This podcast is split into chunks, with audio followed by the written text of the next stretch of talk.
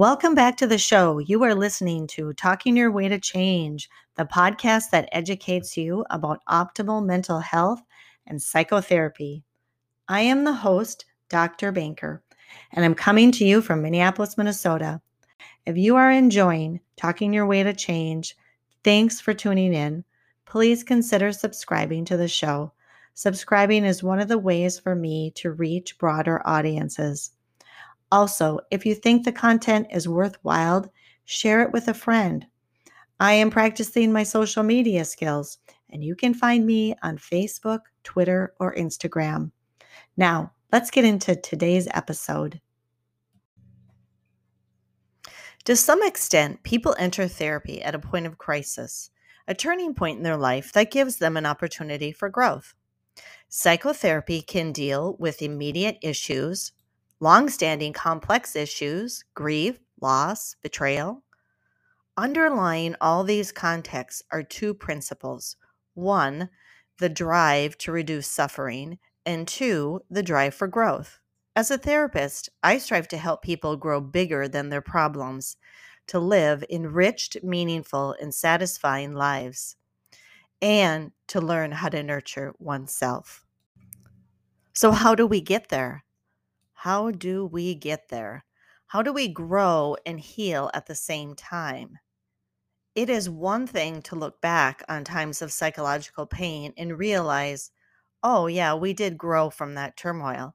But it's something else to be in the thick of pain and ask for immediate relief from which there is none and hope to grow. Typically, literature, myths, stories, and fairy tales confirm and tell the complexity of what it means to be human and suffering. Stories deal with human conflict, whether it is conflict within the person, with another person, with society, nature, the supernatural, fate, technology. In this episode, I want to discuss how stories can help us meet these underlying drives heal, and grow. In my last episode, I discussed archetypes. In this episode, I want to talk about the hero's journey, the journey of maturation that we must all undertake and undergo. For some of us, it comes many times in our lives, or perhaps it's more dramatic. Joseph Campbell was one of the greatest mythographers of the 20th century, and his greatest achievement was the identification of what he called the hero's journey that runs throughout all myths. The hero's journey represents the monomyth, which is universal. It cuts across time and space. It involves three circular phases. The first one is separation from one's home. The second is penetration to the source of power that transforms. And the third is a life enhancing return. The hero must leave the ordinary world and venture into unknown territory, and is birthed into a true champion through various trials and challenges, and then returns home a hero or one who has the elixir to heal. Accidents, affairs, death, divorce, job loss all feel like we are being driven from our land, from our home, our sense of the world. Suffering can become an all day reality, an all week reality, an all month, and all year re- reality. Is it comforting to remind ourselves that suffering is a part of life? Yes and no. Yet, suffering is common to all humanity, something we cannot escape. Having fictional characters, Bible verses, legends, myths that we can understand or interpret and press upon our lives gives us a sense of connection, history, hope, and insight into the chaos of our lives. One of the things that we learn in the hero's journey is that there will be mentors, allies, and tests. And one component that I particularly like is the crossing of the threshold. The crossing of the threshold signifies that the hero has finally committed to the journey it's when you realize you have to take responsibility for your own life. And this means that you don't just suck it up, it means that you acknowledge, hey, I'm in pain. I have a problem. I need to grieve. No one can do that part for you. Depression can be someone's call to adventure, and acknowledging that one has depression is crossing the threshold to finally commit to this reality and begin the process of finding help. I like to say you could be someone's Sam, like Sam to Frodo from The Lord of the Rings, but you cannot carry the ring for him. Everyone is their own ring bearer, and to some extent, it means that we are alone. The elixir that we can gain from therapy is to have more flexibility in responding to life events Then consciously, habitually, reoccurrently responding with the same emotion and behavior. It means that we learn how to increase self care. It means that we learn how to let go of unsupportive relationships or relationships to things. We let go of limiting beliefs and we start identifying more adaptive beliefs. Some people are born into families that allow them to grow and flourish, others, not so much. Some are allowed to grow but still experience great a- anguish. The journey of the hero is the journey to discover the deeper source of life, to find renewal and more meaningful engagement with life. Psychotherapy is one practice that can help in this endeavor.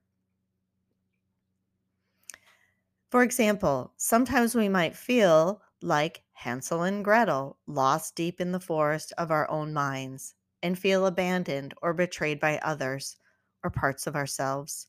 We can find ourselves wandering around in the darkness, attempting to find solutions or grasp at quick fixes to numb our pain, to rid ourselves of our symptoms, but that those are essentially ineffective, not unlike leaving breadcrumbs that are eaten by animals of the forest, or only feed the animal within ourselves. Literature, films, myths, fairy tales, fables have historically helped people heal and become emotionally and morally stronger. The wonderful thing about using stories in the healing process is that it not only connects us with our humanity, but it can pass by our defenses of the frontal cortex and activates our more primitive and intuitive parts of ourselves. It has the potential to heal the emotional and attachment parts of our mind. In depth psychotherapy goes beyond teaching and utilizing skills to regulate one's mood and implementing psychological research.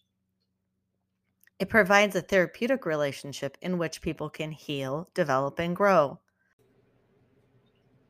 One of the analysts that I love a lot is Dr. Clarissa Pinkola Estes, who wrote the book Women Who Run with the Wolves. She encourages all women to work through their own recovery project, not unlike Joseph Campbell's hero's journey. She writes of the wolf woman, La Loba, La Loba's sole purpose is to gather bones in the desert. Especially what she loves are wolf bones. And when she has assembled an entire skeleton and has the white sculpture of the creature laid out before her, she will go sit by the fire and think about a song that she will sing over the bones. As she stands over the creatura, and sings, the bones begin to grow flesh, and the creature becomes furried. As La Loba sings more and more, the creature comes into being. Its tail curls upward, and the creature becomes a wolf, and the wolf begins to breathe.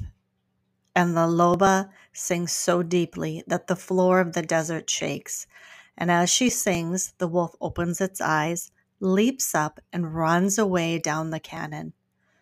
And somewhere in its running, whether by the speed of its running, or by splashing its way into a river, or by way of a ray of sunlight or moonlight hitting it at the right side, the wolf is suddenly transformed into a laughing woman who runs free toward the horizon. So let's look at that. Let's unpack that a bit. Often women come to therapy and unconsciously or consciously are gathering or reclaiming parts of themselves that the culture or their family that they were born into or past lovers have failed to support psychologically or spiritually. Perhaps they have found themselves spread too thin or overwhelmed by the demands of others, or they may be unaware of how to protect and nurture and guide themselves. In this story, what the Jungian analysts believe is that she is reclaiming parts of herself, bone by bone. The bones represent the woman's soul. This is where we see the return of hope. I'll read one of my favorite few sentences of this book. We know that the soul spirit can be injured and even maimed, but it is nearly impossible to kill. You can dent the soul and you can bend it. You can hurt it and scar it. You can leave marks of illness upon it and the scorch marks of fear, but it does not die. There are parts of ourselves that never die. So, whether you are drawn to Star Wars, Lord of the Rings, La La Loba, watch and listen to these legendary stories with new eyes, ones that can help you see your own life story more clearly. I will leave you with this last quote. I'll leave you with this final quote from her book. To be ourselves causes us to be exiled by many others, and yet to comply with what others want causes us to be exiled from ourselves. This is Dr. Banker. Thanks for joining us this week on Talking Your Way to Change. You can also visit our Facebook page. You can subscribe to the show on Anchor or iTunes so that you never miss an episode. If you found value in this show, we would appreciate a ratings on iTunes, or you could just simply tell a friend. I need to alert everyone that this podcast is not meant as a substitution for mental health treatment. So, although the podcast deals with psychotherapy, this is not your psychotherapy. Okay, thanks for listening. Until next time, this is Dr. Banker.